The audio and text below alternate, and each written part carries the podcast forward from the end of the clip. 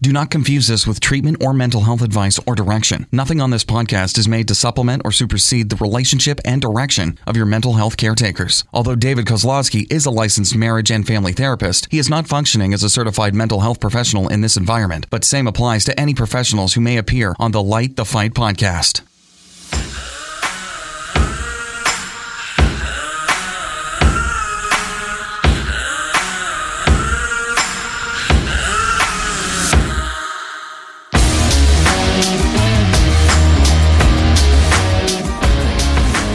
What's up, everybody?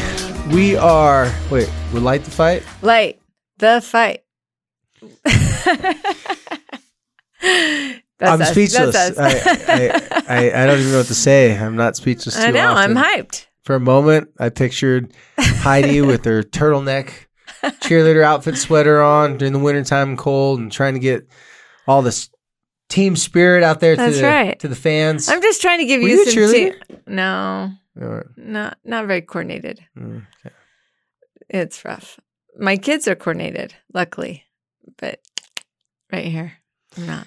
But I'm just try- I'm trying to hype you up a little here, David.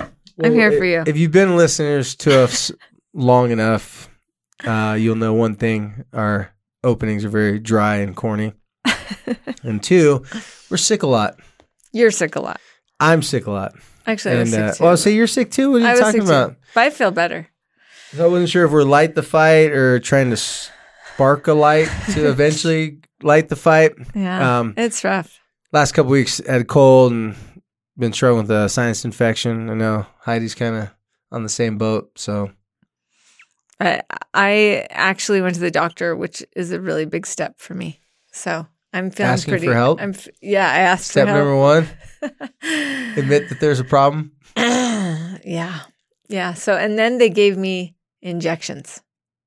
So I, I don't even mess around anymore. I'm like, no, just give give me the sauce, just right. We're gonna stop by your house one day. There's gonna be like a like a little EMT truck out front. You're gonna be hooking you up, giving you IVs. I thought only celebrities, like big Hollywood yeah, celebrities, had me and Michael come to their Jackson. Yeah, Yep. I know. Yeah, I don't know. Okay, we'll, we'll leave it on that. too far, too far. Okay. Yeah. So, uh, well, thank you for visiting us here at Light the Fight. It's good to be back, though. I was gone for a couple of weeks. David um, had my back, and so thank you for that, David. I course. um my you guys, I have too much going on, and we go into this holiday season, and like I was listening to to what David was saying, and he's like, "This is this this the time of year that people like to craft," and it's true. It, the crafting ramps up, and so your tax season. I had an event. It is. I had an event, and then Connor was off track. And you know what I did? I I got to tell you that I took Connor's off track in school because down year in school, and just he and I got in the car and drove down to California. First time I've ever spent one on one time with Connor longer than like enough to to go buy Yeah. him some pants at Old Navy or something. You know yeah. it was it was like a life changing relationship changing overwhelmingly good experience so we might talk about that a little bit more but so i'm i'm back Well, that's great. Well, you guys heard it from Heidi first. Step number one to self care: go to California. eat sancho's tacos. Step number two: eat Sancho's tacos. By the way, I'm a little upset with you, not because you didn't bring any back, because I fortunately just had some about a week ago. You didn't get us a sponsorship. Like you should have been down there saying, "Hey, listen, do any of you people that work here at this organization have issues with your kids, loved ones, or family members?" And then Okay, after they you said guys yes, listeners if you know anybody affiliated with sancho's tacos please hook us up we just gotta talk to Sancho. He's the man, dude. He's the guy. He's in all their videos. yeah we got that's your department man I know. I need to go talk to my people down there. Mm, I, I'm sure I have friends that, that know him. It just yeah, it's a small world down there. In the, i al- that i also went on a tour of stance headquarters wow, right on. which was I'm trying to get in there too, man. Go for it. Go just- for it. But I dro- I did some name dropping, and they um they know about quit tripping down there. Oh, they do. Yeah, yeah. So it was it was cool. Like, oh, is that that company we sent those free socks to, and they ever sent us a thank you card?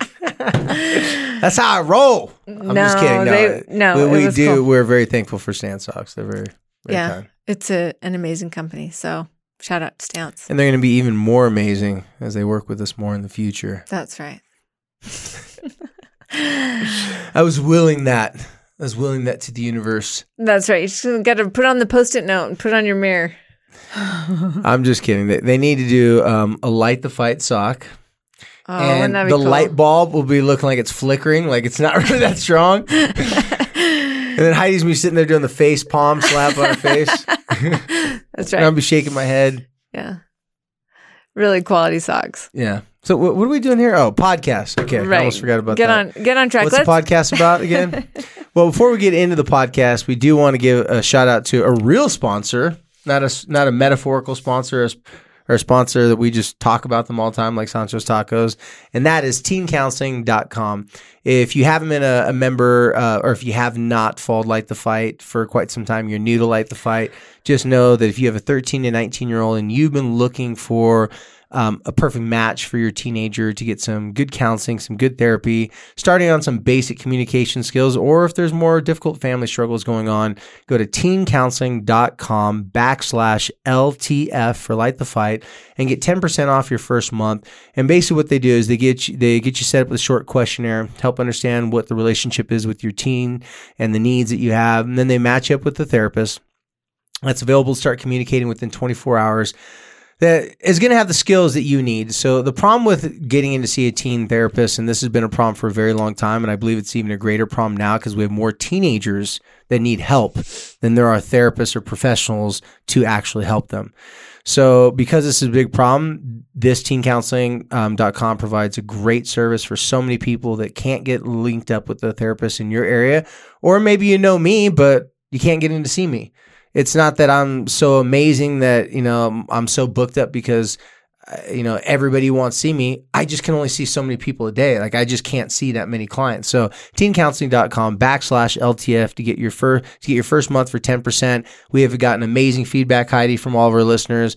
We want to hear more from uh, those of you who are just now starting to get introduced to teencounseling.com. Let us know your experience. We're always interested in hearing how our listeners' experiences with the people that are sponsors. And in this case, it's teencounseling.com and hallelujah to them because we all have teenagers out there that need to talk to someone, but sometimes they have a hard time doing this things called face to face communication with human beings.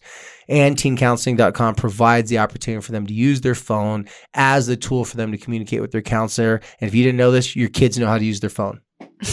So you don't have to teach them that part of this. The talking part to the therapist, that might take them a little while, but logging on, they'll figure that out pretty quickly. Yeah.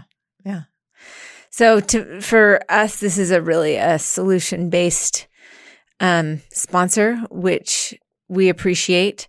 Um, a lot of the communication that we get is about how to find somebody. Um, so we so we like to pass on that information. Okay. And of course, thank you to 1 800 Contacts for being our community sponsor.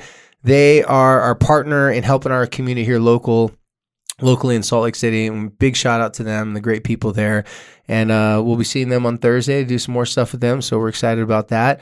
And thank you to 1 800 Contacts. Yeah, for sure. All right, well, let's get into it. So, Heidi, you put up a post today um, asking some of our listeners what are some of the things that they'd want to hear more about that we've talked about in the past, some uh, some things that they just want to hear about in general, some ideas. And so um, we can't get to all of them right now, but there's a common theme in a few of them. So we wanted to answer, or at least talk about a couple of the questions, a couple of the thoughts that were brought up in the um, on the Instagram post today. Yeah. Well, and we kind of had a combination of comments in in the post as well as um, direct messages and and just the regular conversations that we kind of have. So we do love hearing from you. Please know that. Um, and you know, we're I'm kind of uh, traditionally here Light the Fight. I'm the one that kind of brings the the problems to talk about into David, and then he responds. Um, and so I've been trying to kind of um, plot out the next few, um, the next kind of some curriculum as we as we go throughout the end of the year. And if you by chance listen to um, Rachel Hollis, who has an awesome podcast and books, and um, she does something it started on october 1st and it's called the last 90 days and it's really kind of about setting yourself up for success so that when you hit 2020 you're kind of having this jump start. And i i've been thinking a lot about like approaching the the the last couple months of this the end of this year to really kind of set ourselves up um, as parents and families for a really successful 2020 and so that's kind of what um, i have in mind for the for the podcast as we finish up the year is um, kind of wanting to and in the instagram post i said you know what are things that you would like more clarification on? What do we need to go deeper on? What keeps popping up that you wish you knew more of? And and um, i wasn't surprised by the things that were said. It's tends to be the things that i can um can agree with you know You don't have to do like research on those no subjects. i i mean i like if i had to make a list those are the things that i struggle with as well um but i have come a long way and I have this podcast to thank for it. Um, so the thing that I actually want wanted to to talk about, and I hear this, you guys, from so many of you, and I feel this personally so much, is where was this information 20 years ago? Where was it 10 years ago? Where was it five years ago? You know, and Is the exact same place the iPhone 11 was at. 10 years hadn't, ago. hadn't been invented yet. Hadn't been invented yet. Podcast hadn't been invented yet. Hadn't been invented yet. Um, and so I think that you who are listening, wherever you're listening from, might be doing that double tap on your on your chest that we talk about that pound pound when you're wishing that you could somehow go back in time and change everything about yourself. everything about your approach. But that's that's not possible and that's not necessary. And so, what I really wanted to talk about to kind of um, usher in the last few episodes of 2019 is how to press the reset button on your relationships. And and that was, I mean, that was echoed a number of times in the messages from today. Yeah. How do we start over? It sounds like a lot of parents we've established in the past year and a half doing the podcast that everyone listening to the podcast has made mistakes. Okay, so we, we've established that. Continuing Some to of make us more than others. Some of us are repeat offenders in the mistake category. Some of us are really good at asking questions, not as good at ask, starting off with statements. You know, whatever it may be that we've acknowledged to you or we've put out to you to let you know, oh, wow, I do that. Sounds like that's not a good thing to do. And then you become enlightened. You're like, okay, I'm different. Like, I know now. Like, knowing is half the battle, right? Like the saying says. But then there's that other part of like, now you got to do something to change it.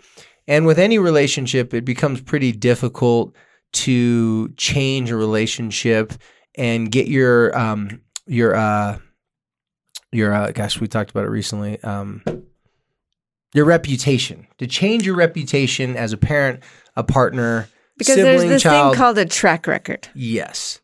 And and the reason why it's difficult to change, and this is I'll give it back to you, why I think a lot of people put that on there is because when you're listening to the podcast, you're hearing the things that you should have done, you can do, and you start to do them, but then you start to see the doubt in people around you wondering, is this for real? Uh, You know, is this sincere? Is this genuine? And so it seemed to me like a lot of the messages were coming from people that realized that they'd made mistakes, wanted to do better, had been trying to do better, but it's hard to earn that that new reputation pretty quickly. Well, and I mean, change the reputation. One of the things that I heard a lot, and it just happens to be kind of the end of the first quarter happening right now. If you're if you're listening to us right now, it's October 22nd. And um, just a couple of days ago um, was the end of first quarter for our school district. And so what is on everybody's mind is grades, you know, um, and this opportunity for a fresh start. You know, fall break has kind of come and and we're kind of launching into this last quarter. And so again, what I'm talking about is this necessity or understanding, or I want to just kind of give our listeners some hope that you that you can kind of establish needed change and that you can't just like maybe I mean you you could you could just start making changes and maybe have your kids start to look at you sideways and maybe start to notice which which is okay. Um but I think more what I wanted you to talk about is to how to a- approach any of your relationships. Like I think this this is necessary for young kids for teenagers, for adult children, um, even maybe a sibling relationship or an ex an ex spouse or any relationship that feels complicated and dramatic and difficult. Um, you know what what would you say to somebody that says, you know, yeah, I've got these tools and I want to change and I don't like how it is, but it's too far gone. Well, okay, we're talking about okay, so that's two different people because the people that were messaging in, they were literally like, "Hey, I want to be able to do this," but Right. then we do have people that f- you could tell in their message saying, "I've done everything, it's not working, it feels like it's too far gone," and it seems to me that they've probably done it for a little bit of time, but it's hard. It's painstaking. It takes a lot longer. And they'd want people to notice their efforts, acknowledge it, give them credit, and then move on from the past and leave the past behind us. Problem is, the people that want those things, meaning like if you're a parent and you want your kids or people in your family to move on and your reputation be changed now, usually people that want those things would also require their loved one to show them over a long period of time that this isn't just a fly by night sort of a change. You're not going to freak out multiple times in a row. Everybody's looking for some sort of measuring of where the person's loyalty is, the time and effort and commitment they have to your life. And we're just sitting back, kind of watching, keeping score to see what they're going to do right now and if they're going to keep it up. Um, you know, sometimes oh, I get this criticism by a lot of people. I'm using a different example where they say after the death of a loved one or after a breakup or a divorce, something really difficult for them, they'll get a lot of support and then they'll feel like that support fades. And a lot of the promises that were made from loved ones, even though the promises were probably in good faith and you know they probably meant well and wanted to be there for them, it seems like it's easier to add up how many people didn't follow through with what they said they're going to follow through. It's easier to keep track of the few people that did follow through, the few people that actually did change how they were acting and behaving. Maybe before you lost a loved one, before you went through a hard time, they were kind of in your life, but now that you've gone through a hard time, now they're inserting themselves into your life. Now they're making a point to show you that they are there for you, even though they've been absent in the past. So now, if we flip that over to um, we're us as a parent, because most people that were saying this were mothers, and their concern is, okay, I'm listening to you guys. I'm trying to make changes. Um, my fear is that I'm not going to be able to change my reputation with them. So this is not a technique I'm going to share with you. This is not anything. This is 100%. You have to see something that's not in your reality at the moment. You you almost have to create this thing to happen. A lot of people know in sports psychology, um, if you've ever had any work done um, to try to be a higher performer athlete, I'm sure the same things with entertainers, musicians, and songwriters that you find yourself in a position where you want to be able to change your course, your direction. You want to be able to maybe at a bad album, you want people to see that oh that that wasn't their you know that wasn't their who they really are. You want you want a new crack at, it, you want a new shot at it. But sometimes people aren't so forgiving. Sometimes our most loyal listeners, and I'm using the, the music metaphor, are going to be hardest on their favorite bands or their favorite artists because they want the best out of them. Well, that's going to be the same thing with our kids when they look at us. We can confess to them that we are sad and we're sorry. By the way, if you listen to some of our other podcasts, that's where we start off with just acknowledging that you've made mistakes. But there's a way to acknowledge you've made mistakes that really hits home and people really believe it and feel it. And there's another way to acknowledge you made mistakes that's almost dismissing it and making an excuse for it. Right. The first one is it's extreme ownership that is all statement based, and we'll talk about that in just a minute. But the statements are very, I am now understanding that I've been doing a lot of things wrong. You, I always tell parents to use the podcast, a counselor, use something that's uh, that would be noticeably different in your day-to-day routine that would give your kids or whoever it is you're trying to earn the reputation back give them a sense of curiosity to like maybe something is different. Maybe they're doing enough different. Because if you just tell them you know i was reading the same old books and talking to the same old people i always talk to but i had a new epiphany and i want to share it with you they're not going to buy that. But if you tell them something man i was listening to this podcast for parenting and here i am i'll be honest with you I was listening to this, hoping to find answers how I can fix you and change you. But to my surprise, it was just a mirror. It was this podcast just helped me look at myself and realizing there's a lot of things I need to change before it even asks you to change. So I better go first. There's never been a teenager, there's never been a loved one, anyone that really cares about you, even if they're mad at you, that I've ever heard of someone saying something like that to a loved one and the loved one just completely shutting it down, wanting nothing to hear from that person. The only time that's happened is if there's major, major contention between the, those two people. Not if they're upset with each other, frustrated. those, when you hear someone saying, I've made a mistake, I'm realizing I thought it was all you. Turns out it's more me than I realized. You're only going to get body language and words that sound like this. I'm listening. Continue. Nobody is going to interrupt you if you're validating what they've been trying to tell you yeah. for years. Doesn't happen.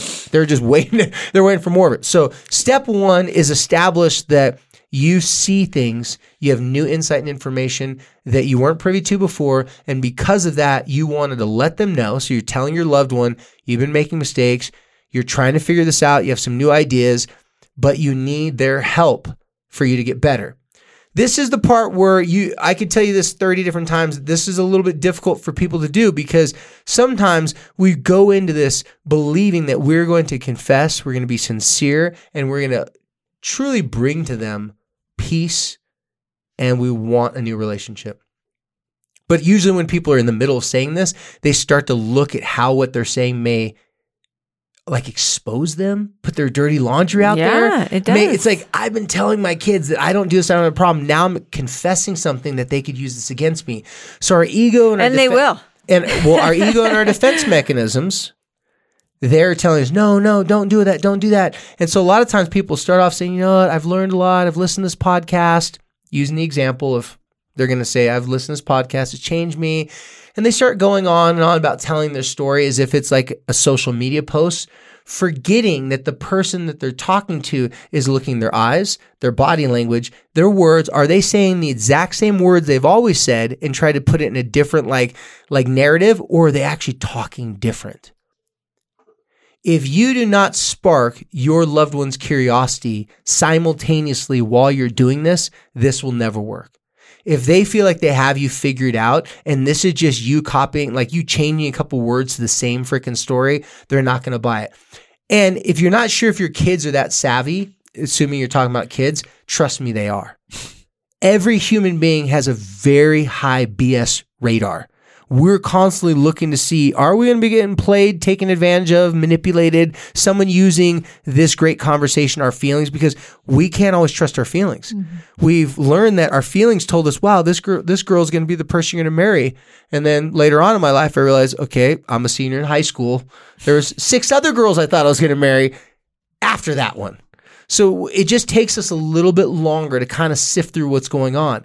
In this scenario, though, you have to spark whoever it is curiosity that maybe, perhaps, you have changed. So now only time will tell. So that's all the first step. Second step, this is when you acknowledge them that this is going to take you some time. You need their help to give you practice and reps. We've gone over this before, but it bears repeating.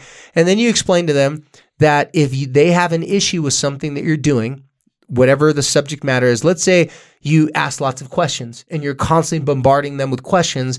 And then you learn from our podcast that that's not how you want to start conversations. They realize that it's damaging the relationship. You own up to it. You say, I'm going to work on this. I don't know how good I'm going to get at this right away. If it's going to take me a while, I hope it doesn't take too long because I don't want to lose the relationship with you. And I want you to see that I'm, I'm taking this serious.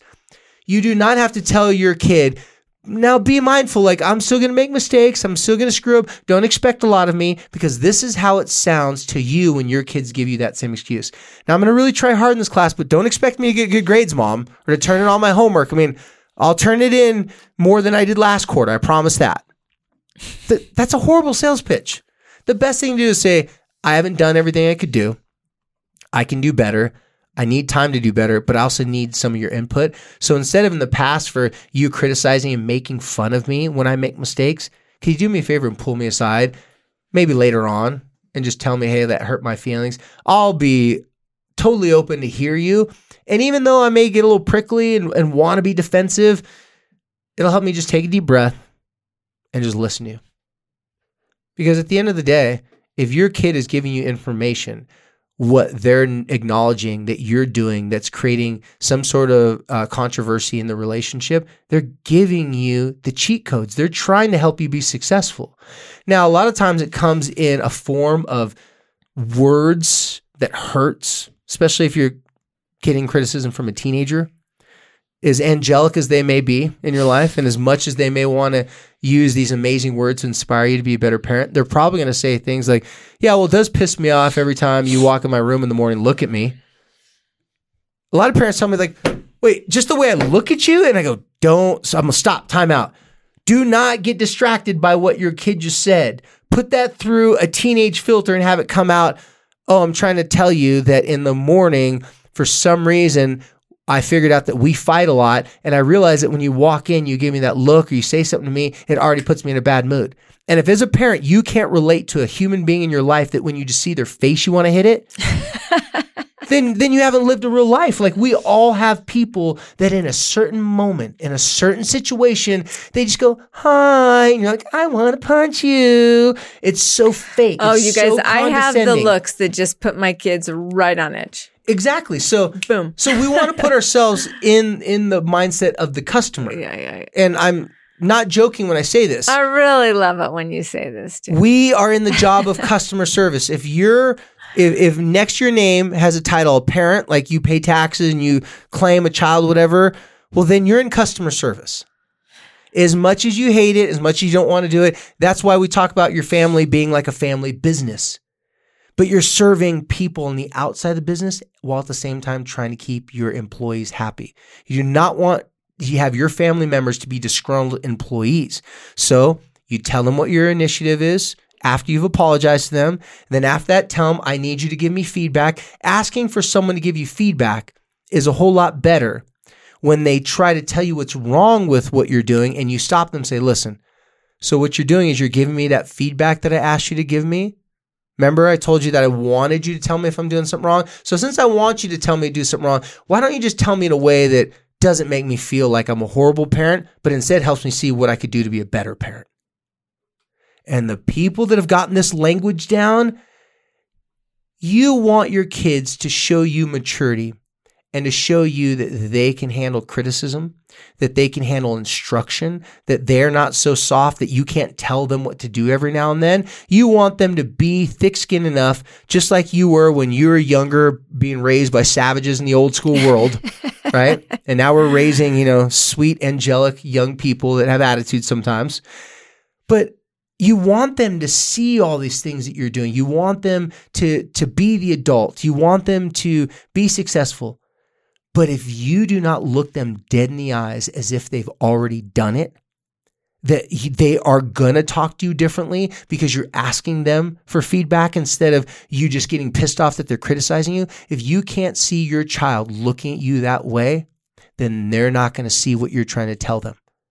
Because if you can't look at them and say, I know that after this quarter's done, after they graduate, they're going to smile, they're going to look at me, we're going to hug, we're going to hold each other, and they're going to tell me, thanks for not giving up on me when I was being a punk.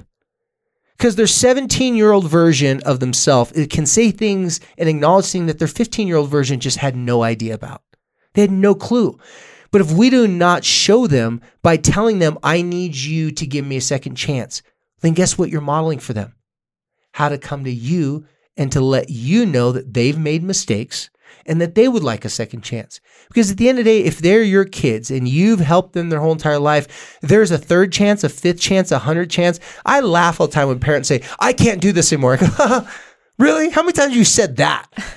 oh, like a thousand? Exactly. So one, it's a lie. You're going to keep on doing it because you did it for this long and you love your kids, but you're not going to tell them, be the successful adult simply by listening to what I'm telling you to do.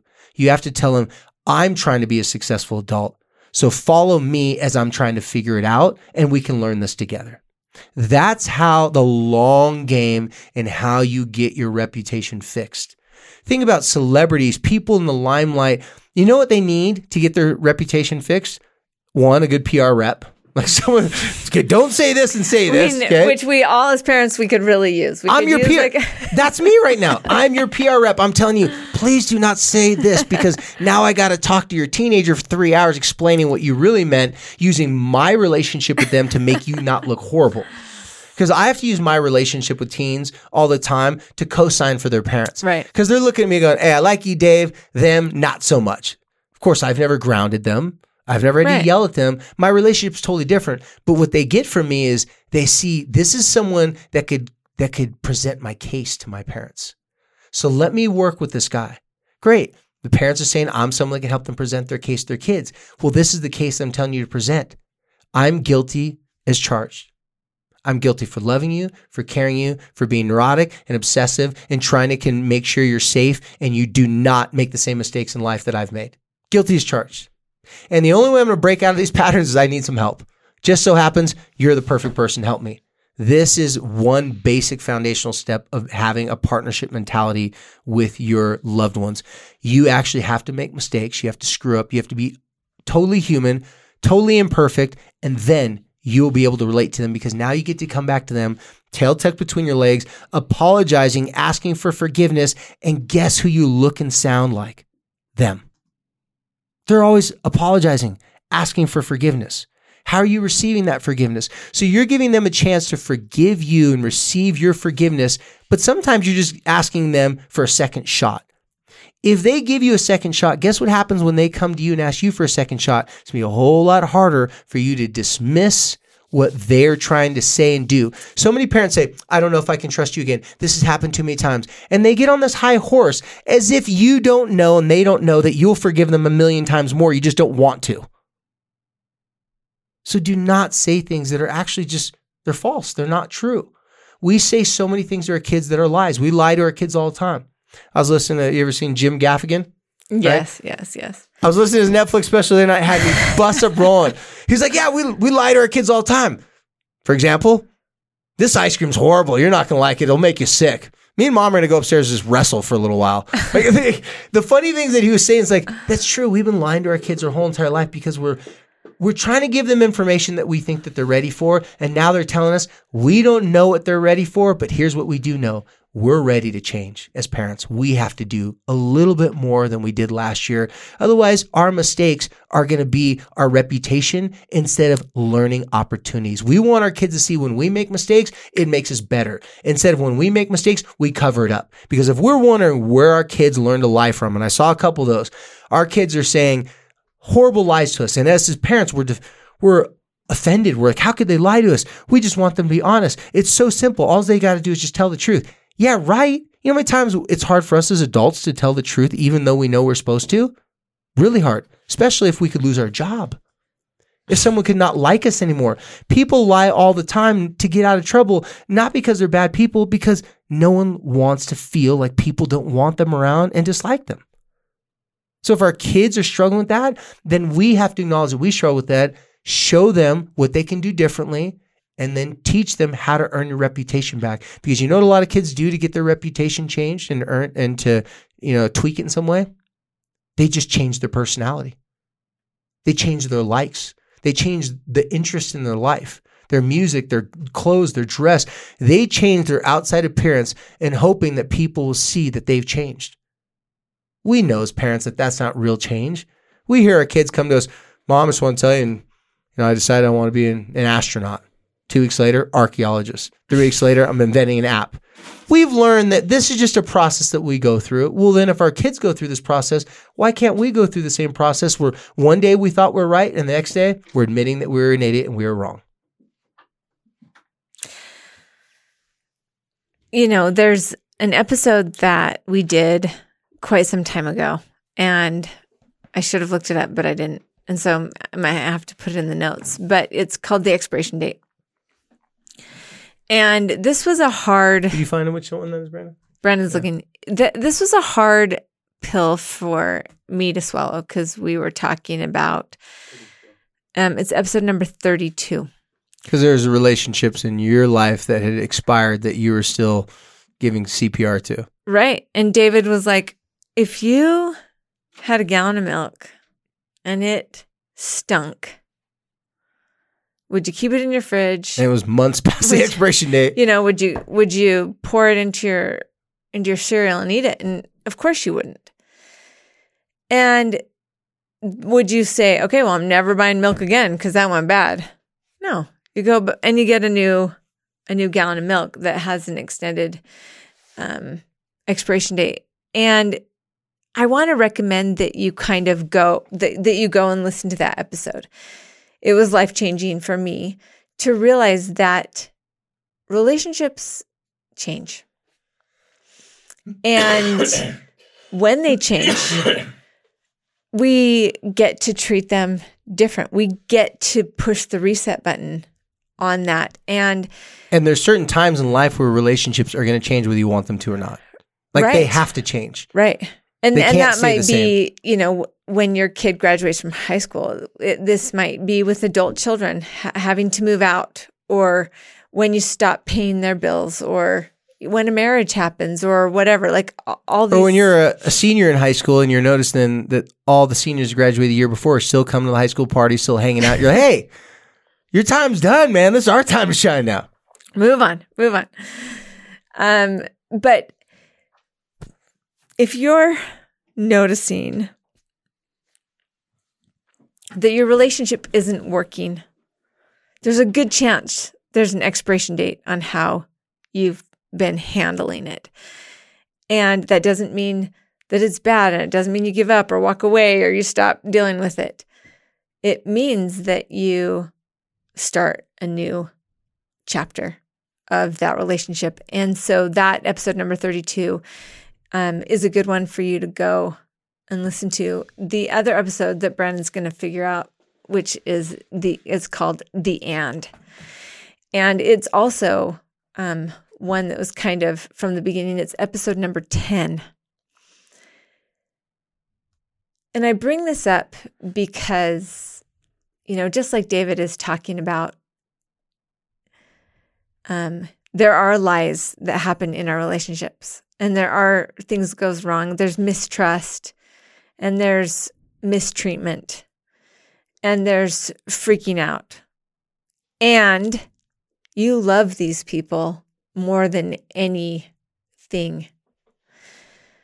And change is necessary and evolution is needed. And the sooner that we can make these changes. And I love what David just taught because when you own that you're going to make these changes and that that is your intention, then then you do spark curiosity. And then especially when you follow it up with using statements with not freaking out, with giving people time to work through the problems. And and that's these are all elements of the parenting agreement that David is teaching about, teaching about in his TED talk, teaching about in um, some upcoming workshops. And so, you know, the reason why I wanted to to address this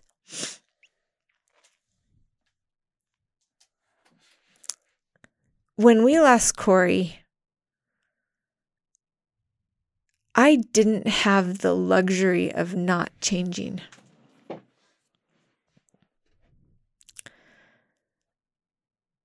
The rug got pulled out. And and the level of humbling that I experienced as a parent is what I believe is the highest level of, of humbling. And it wasn't my choice. I didn't put an expiration date on that relationship. I didn't choose it. I didn't establish it. I didn't know that changes needed to be made. And I would have argued against the things that we're teaching here. Some of you that may be listening might feel like you have the luxury of not changing. And that you might have the luxury of continuing on how you have done it, thinking that eventually your kids will grow out of it or magically the frontal lobe will develop and you're going to get along better. And you might even be listening and things might not be that bad.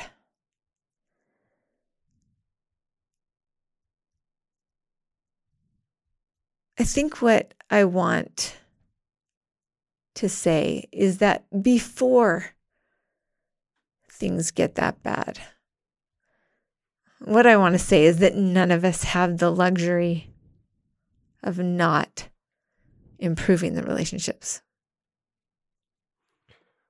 We just don't. That's why there's got to be enough enough going on in your life. It's it's it's that beautiful curse. Like there's got to be enough confrontation and struggles in, in your family relationships for you to press play or for you even to search out a podcast like this. If someone in your life right now, all listeners, if someone sent you a link to listen to this podcast, the secret's out. that means your friend cares about you and they've been trying to say something or you've talked to them and they know that you're in need of information. They go, here, click on this and see what you think. And if you're continuing listening to us and, and, and it's making sense, you're, you're, you're getting it, that means that there's been enough discomfort. There's been enough frustration. There's been enough banging your head up against the wall, confrontations, arguments, worry, and distress with these family relationships that you now actually have to create new change. And that's why, you know, one of the sayings, you know, the um, necessity is the mother of all inventions. You know, you start having struggles with your kids, and then what do you notice in people around you? All the people like, yeah, that mom looks like sh- the same way that I looked this morning. you can tell when that person's on their edge. Yeah. Just like, go on by, man. Please go right ahead. You can cut in front line. We know when people are at that edge. We know what it looks like. We know what it feels like. Problem is, is when we're there, we don't always know where to turn. And so, thank you for you know turning to us and trusting with this information. And um, I did want to bring up one other thing uh, that a lot of people mention about our big dun dun dun dun thing that we always talk about here on the podcast, which is statements and questions. And the big thing where people ask, people were asking, I need more ideas for statements. What are some better ideas for statements? I'm not going to give you more ideas for statements. I'm going to tell you a, more of the reason why you need to ask. You need to start with statements in your conversation. So again, new listeners, you need to go back to what episodes, Brandon? I think it's episode we five. have a few. We have so a we have few. two statements versus questions. I think it's five and thirty-five or five and forty-five. 5, 24, and 54. 5, 24, and 54 were the episodes that we talked a lot about statements versus questions. Um, so if you haven't listened to that, go back and then come back. But for everyone else, they, they know this. I think most of us have been raised and kind of, whether we believe this or not, just kind of been there. This struggle, this survival of the fittest. That's you know, if you work really hard, you're going to be successful, and and if you do all these things a certain way, and you progress, then people respect you. They'll they'll admire you. It's just it's something that we just kind of think, right? When I say think, just work with me generally here. And a lot of times we feel like competition is what drives and moves everything because competition does increase productivity in a lot of ways, right? We have an iPhone 11 because after iPhone 1, people were like, hey, we need to compete with Apple. And Apple's like, all right, I guess we got to make more of these things. It did really well. So you're constantly driving, driving. But I don't think us as human beings, and this is a big paradigm shift that's happening from the old school, because if you, because when we talk about statements versus questions, starting off conversations with questions, it's a very throwback. It's it's what's left over from our old parenting styles before we started to evolve with new information as human beings. And the old way was very survive at all costs. And you have to make someone feel bad if necessary, because that pain of shaming them publicly and that social pain, it stops all their other fears and worries at that moment, and they're going to react to that social pain. So that's why people in the old days, I use this example, they could yell at their kids because when you yelled at your kids for something 500 years ago, it was probably because it could kill them. Not maybe kill them. It's not like, hey, don't forget to tighten your seatbelt up a little bit. It's like, no, we're going to go across to hunt some animals and there's other lions out there. So, yeah, we're going to really need to make sure everything is accurate on point. So, there was such little room for error because people lost kids. It was so hard to raise full grown adults. There's so much fight or flight, so much threatening our survival. But now, because there's not so much threatening our survival, in fact, we've never had it easier to sustain life and live we now have to switch that. There has to be a changing of the guard. And so here's what I want to tell you. Instead of giving you better reason or instead of giving you more statements, I want to give you a better reason to use statements. Because statements help cooperation and they make people feel like you're aiding them in whatever is distressing them. You're acknowledging when you make a statement like, hey, it looks like you've had a rough day today. Don't know if you want to talk about it, but if you did, I want to listen just acknowledging that they may be having a rough day, even if they didn't have a rough day. Who doesn't like it when people single you out and notice that something's going on with you, but they do it in a very sincere, genuine, kind way? That's not a horrible way to start off a conversation. Most people won't flip you off if, if you say something like that. Now, on the reverse side of it, when you start with what's wrong, what's going on, the intensity of your face, the the, the, the scowl, the, the fear, the worry that you're having is what you're feeling. The person who's listening to you when you're asking them questions is only listening to what you're feeling. They're not hearing what they want you to do. So the person that's saying what's wrong with you, you're only getting from them their fears, their worries, and anxieties because they used a question. When they use a statement, you're getting their information of what they're thinking. You're not feeling what they're scared of. If they're scared of something for you and it just so happens to be the same thing you're scared of, but you didn't want to talk about it, then that's going to cause you to want to run away and go into hiding if you're a teenager. Put on your headphones and get away. Or it's going to make you just smile and, and go, no, I'm fine. It's okay. It's okay. And make up some crazy story to get your parents off the scent that you have something going on with you. So statements, they create cooperation, aid, and help. Questions create fear, life or death, anxiety, and worries and concerns. Doesn't mean that that's your intention. It means that's what that is. So it doesn't matter so much on where you start with statements. What it matters is that you realize you cannot afford to not start conversations out with statements with loved ones and anyone, someone, it could be a coworker. There's certain relationships that are potentially so volatile customer service, coworkers, your kids, your spouse, your partner.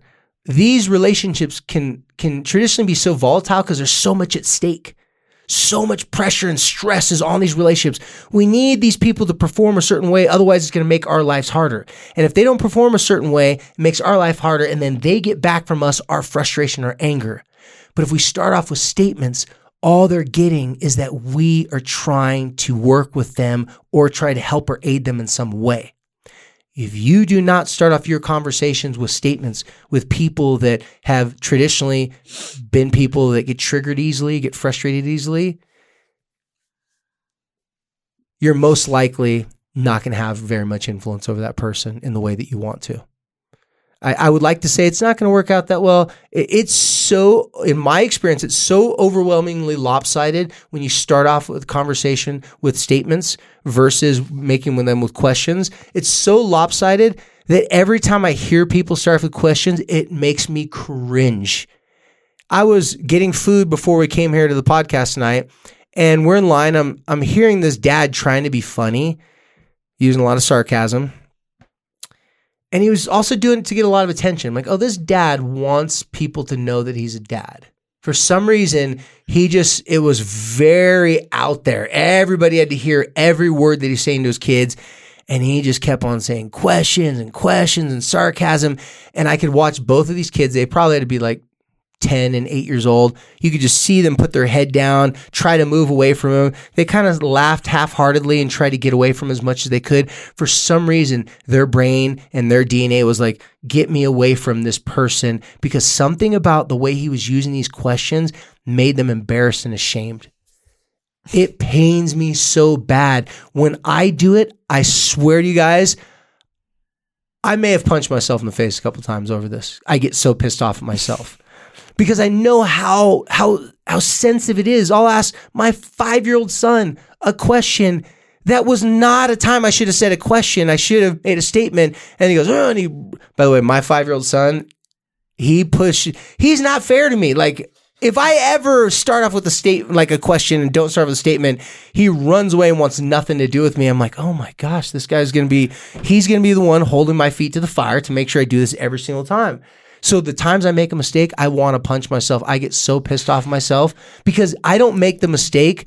I make it bad. Well, and my kids, If I make it, it's so bad because I'm like, oh, because I do it so well all the time. When I don't do it, I'm out of my mind. Like I'm a different person. And then when it comes back that I made the mistake, I'm like, who the hell just said that? What the hell am I doing? when I do it, like my kids all know, right? They've they're in on this because of you know, you know who, and so they they just straight up statements only, please. You know, that was a question. Was that a question? You know, I mean they. Well, and that's a good example right there. All you parents out there listening, that's the moment where a lot of parents lose this, they, they lose the game. They play it really well. They're doing the statements, everything going. But when their kid does call them out, they forget that they told their kid to call them out. And because their kid called them out in a very adolescent way, it rubs them, makes them mad, and they miss out on this great opportunity to sit there and go, well, I appreciate your advice and your your help, and, and I'm so glad because remember I told you to tell it to me, and any possible way that next time it could be a little bit less making me feel like the worst parent in the world, like maybe like I mean, usually I'm worst. like, I'm like, okay, do over. Um, and then it takes me a minute because it because here's the thing, you guys. Because the statement requires you to actually think. Hits the brakes, you don't stops you. usually say things you regret. And that's helpful. And the good thing about this that gives you guys hope, that's why I'm telling you, I want you to just double down on why it's so important to tell, say statements instead of the questions. When you're starting off with statements, you're not actually having a conversation.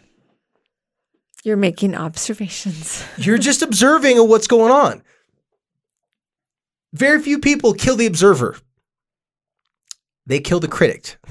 Yeah. Meaning, like when I say Yeah. kill, And I- I like very that. few people get I like upset that. at the observer. The the guy says, "Wow, it looks like there's a 16 car pileup." Okay, there's 16 cars. That's an observation. Versus, what the hell was wrong with you that you caused a 16 car pileup? Oh, now the critic's going to get something. That's why very few people flip off and curse out the judge, but they have a tendency to do that to cops more often.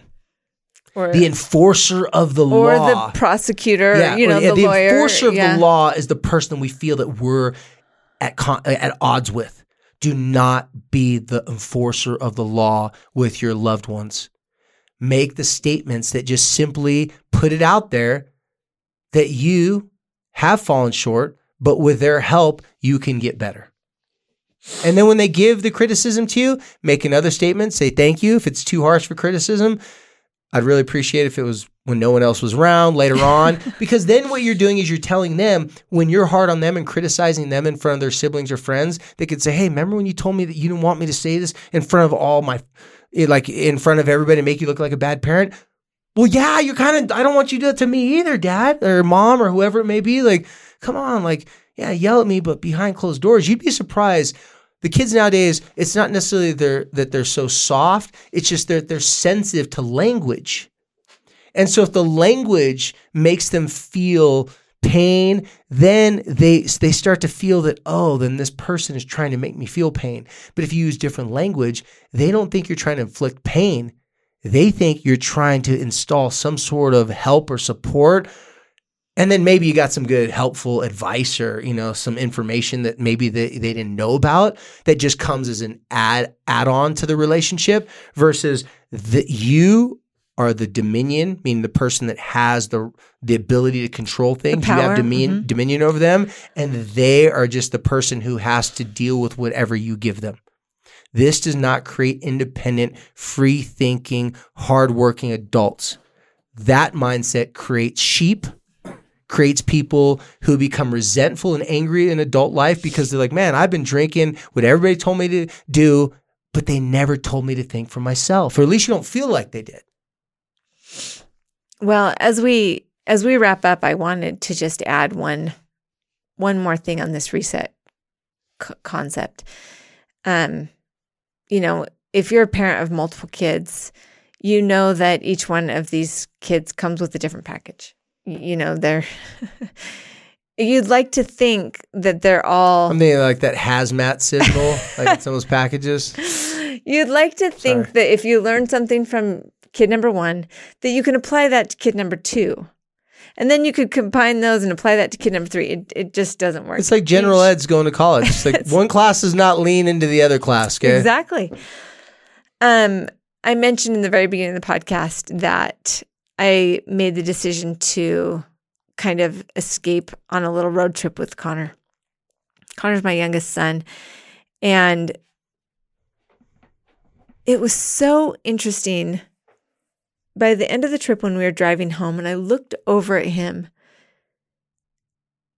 I saw a different person. And earlier, you were talking about reputations. And sometimes in families, when we behave a certain way, we have certain tendencies or defense mechanisms or personalities, all the other personalities kind of hold us in a in a position. You're the funny one, you're the rude one, you're the peacekeeper, you know, whatever. We kind of hold each other in in these roles and expectations. And when I was able to take Connor out of the role that he plays as the as the baby brother, and he could just tell me his thoughts. You know, we listened to a book together and and we could just have a conversation about that book and as we ate food together and we went places and and shared observations he didn't have to be the person that everybody expected him to be. And he had this chance to sort of show me a different side to the point that when I looked over at him in the passenger seat, he, I saw a different kid. He seemed a little bit taller. He seemed a little bit more developed. I saw him differently um, because we connected one on one. And so that's another thing that I that I think that if you have to set a reset button, you can't really do it as a group. And and maybe part of this does have to be done as a group. But individualize your customer service and know that all the forces from the family dynamics that are coming in are affecting these reputations. And so when you pull it out and you you single it out and you give it that attention that it needs individually, which you guys I know as a parent, you you're like, how do I divide myself up? It's it is hard, but it is worth it. And um I'm really thankful for for that experience. Well, thanks for that, Heidi, and um, I'm I'm sure uh, Connor had a great time. Sure, he had a great Oh. time knowing him, He just knowing him. ate it up. ate it up. You know, it reminded me of one thing I wanted to share before we go to is that when we talk about your reputation as a parent, this is one thing that I will share with you that I do not believe this would benefit any parent to have this reputation because these these are the types of things parents come to me when they say that they've got a bad rep in their family and they want to get out of that. They'll say things that I'm known as the person who freaks out. I'm known as, you know, the passive, like the doormat parent, and they just, you know, they just take advantage of me. To change your reputation, sometimes I think people overcorrect too far to the opposite extreme. So a lot of parents that have been known to be too passive, then they put on this hat of like, I'm not going to be taken advantage of. I'm going to do this. I'm going to do that. I'm going to stand up to them. And they're going to play this role. Now they're the antagonizer. Now they're going to call them out and they're going to be completely opposite of who they've always be- been. And a normal thought process would be if what I'm doing right now gets me no respect, if what I'm doing right now does not give me the reputation I want, so I need to do the complete opposite. Problem is, one, it can't be maintained. Two, it's not really that person's personality or it's not who they've been for so long, so they suck at it. You know, people who are passive and who are, are traditionally doormats in the relationships, they don't do good at being a hard ass. Like they don't last long. They're like, I'm gonna do you. I don't care what you guys think. Hey, do you guys know what I meant when I said I don't care? I didn't really mean I don't care, but I really meant to say they just can't hold on for long. And then what They happens They feel terrible. it They feel actually terrible. makes your reputation worse. You do not want a singular reputation. When someone says, Hey, I want you to give me a good job reference, I've never heard a job reference say, just describe this person in one word. No, it says describe what are some of the attributes and qualities. This person is this and this. This person is this and that. When we want to shut someone down, take away their voice, make them be dismissed, and completely take away their power and their influence away, we put one label on one person and then we just go, ah, that's who they are. My mom is crazy. My dad is a jerk. My little brother only goofs around, can't ever be serious. These definitive end of the sentence, put a period down on this is who they are. People have fought their whole entire life to get outside of that box. Some people are still fighting it. They think that they're free and they're really not. They're still working by all these insecurities like plaguing them in their head. So when I say you want to have, you don't want a singular reputation, you want to be the parent that's like, yeah, my mom's really serious and she's the one that gets stuff done around the house and don't mess with her. And she can be funny too. And she's got a good sense of humor. Like she'll be mad all the time, but if we need her to joke around, she can do that. The opposite parent could sound like this. My parents really kind and caring. They kind of go along with everything. But if it's serious, don't mess with them. They'll they'll they'll they'll get serious when they need to. My brother is always goofing. My brother's goofing around a lot, but you know when he needs to be serious, when you know when we need him there, he'll he'll be serious. We just got to let him know that like we need you to show up, man. We want the reputation where yeah, this is kind of who we are a lot of the time, but we're also we're also multifaceted. We have other things that we add and we've been working on. I love that. But if we have one definition of who we are, sometimes put it this way when you want to brag about someone, when you want to give someone credit and co-sign for them and give them the the um the uh, the compliments that they deserve, it's never singular. It's always multiple. But if you want to shut someone down, you say, "Yeah, she's a B. Yeah, he's a jerk. Yeah, they're selfish." It's very definitive and very singular. and hard to and like you said, hard to get out. I, That's the I reason love why that. can't that's get out of really that's really interesting. and I and I think that that that's where you get the and. You know, I'm this and yeah. I'm I- I irreasonable and I freak out.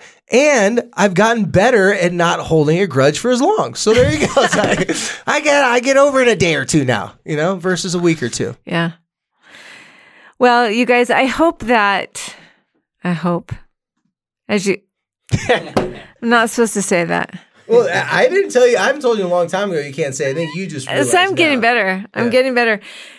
Here's what I know. There you go. Here's what I want you to do. Work on. Here's what I what I know that no relationship is too far gone. I believe that Amen to one hundred percent. Well, no, no relationship that matters Right. is too far gone. There's some relationships that, like, yeah, but Let the important right. ones, the Yes. family ones, uh, Yes. And as you realize, recognize something's not happening, something's not working, I feel like we're, it's off. We're not connecting. I, I'm not getting respect. I'm not getting through to them. Recognize that change has happened and you need to hit the reset button. Um, I know that these efforts, this this approach is uncomfortable.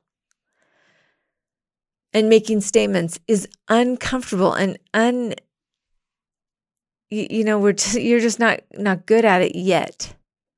That's another good episode to listen to yet. But when you start making these changes, just like what Dave was saying, he's gotten so good at it. And people expect that from him that when he slips, things don't go well. It's this immediate. And I can tell you that when I'm tired and hungry and disorganized and stressed out, mm, those questions flow a lot faster, you know? So when you can't be reasonable and your kids can't be re- reasonable, look at yourself first and get some sleep and eat a meal and drink some caffeinated beverage. And then make the statements and say the things re- a reasonable person would actually say. because you know we don't act that way for no reason you know? So sliding in a little self-care there at the end. So we hit on a lot of topics and um i think that i want to end as usual by thanking you for showing up here thanking you david for showing up here. Um, Likewise, thank you as well. thank you for telling your friends and your associates and your s- sisters and thank you for spreading the word about Light the Fight. Because when i read messages and and dave reads messages from you about the changes and about what's happened in your family as a result of what we are able to share over this really amazing platform.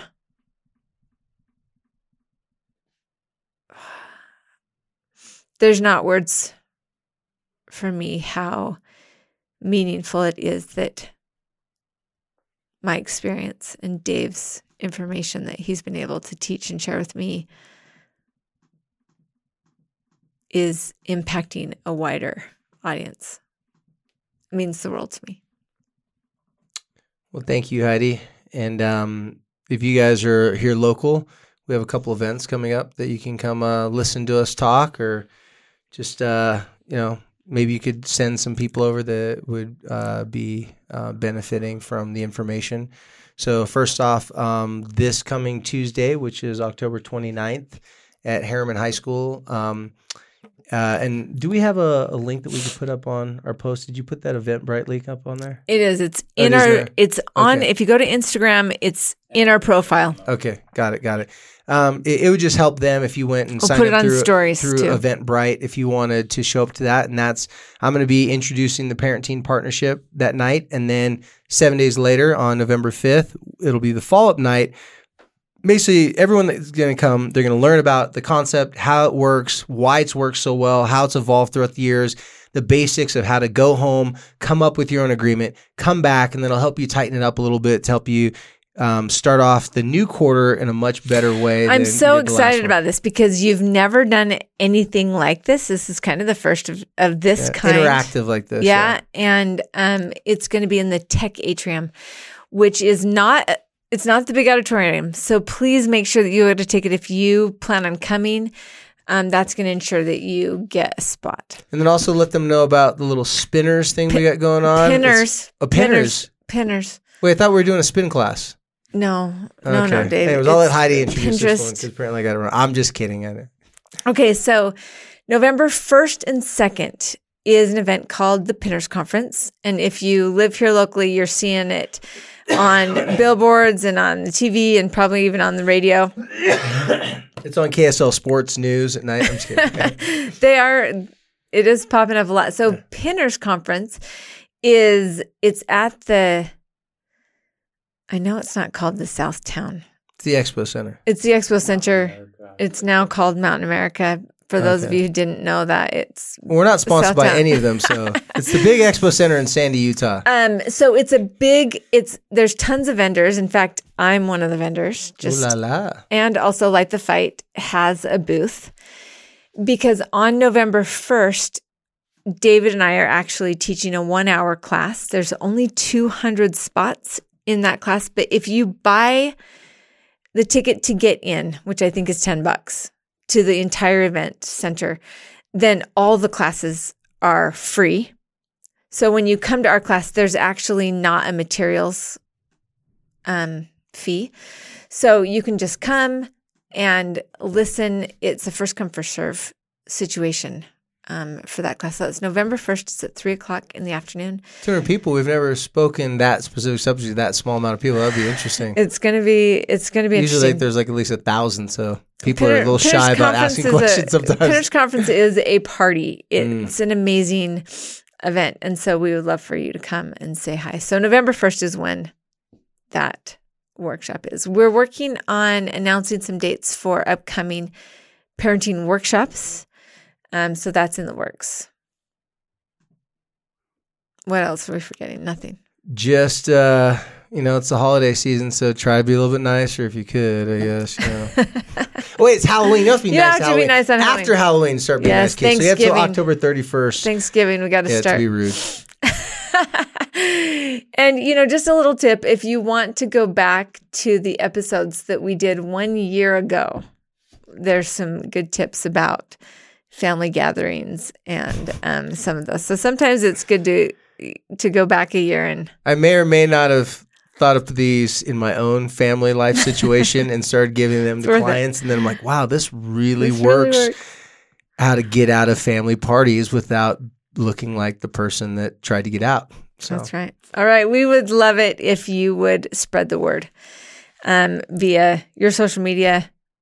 And um, it also helps if you go into iTunes and give us a review. Um, that helps us get the word out as well. So thank you forever for listening.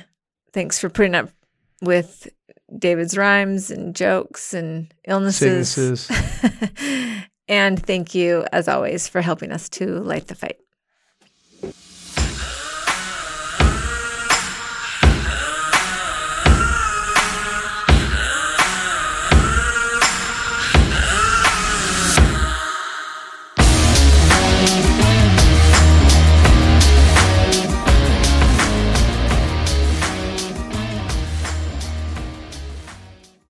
Big money at Menards. Let the fresh air in and keep the bugs out with replacement screen for your doors and windows from ADFORS. It's easy to install, durable against the elements, and comes in a variety of types to suit your needs. Repair your screens today with a roll of replacement screen on sale through May 5th. And check out more great deals happening now in our weekly flyer on menards.com.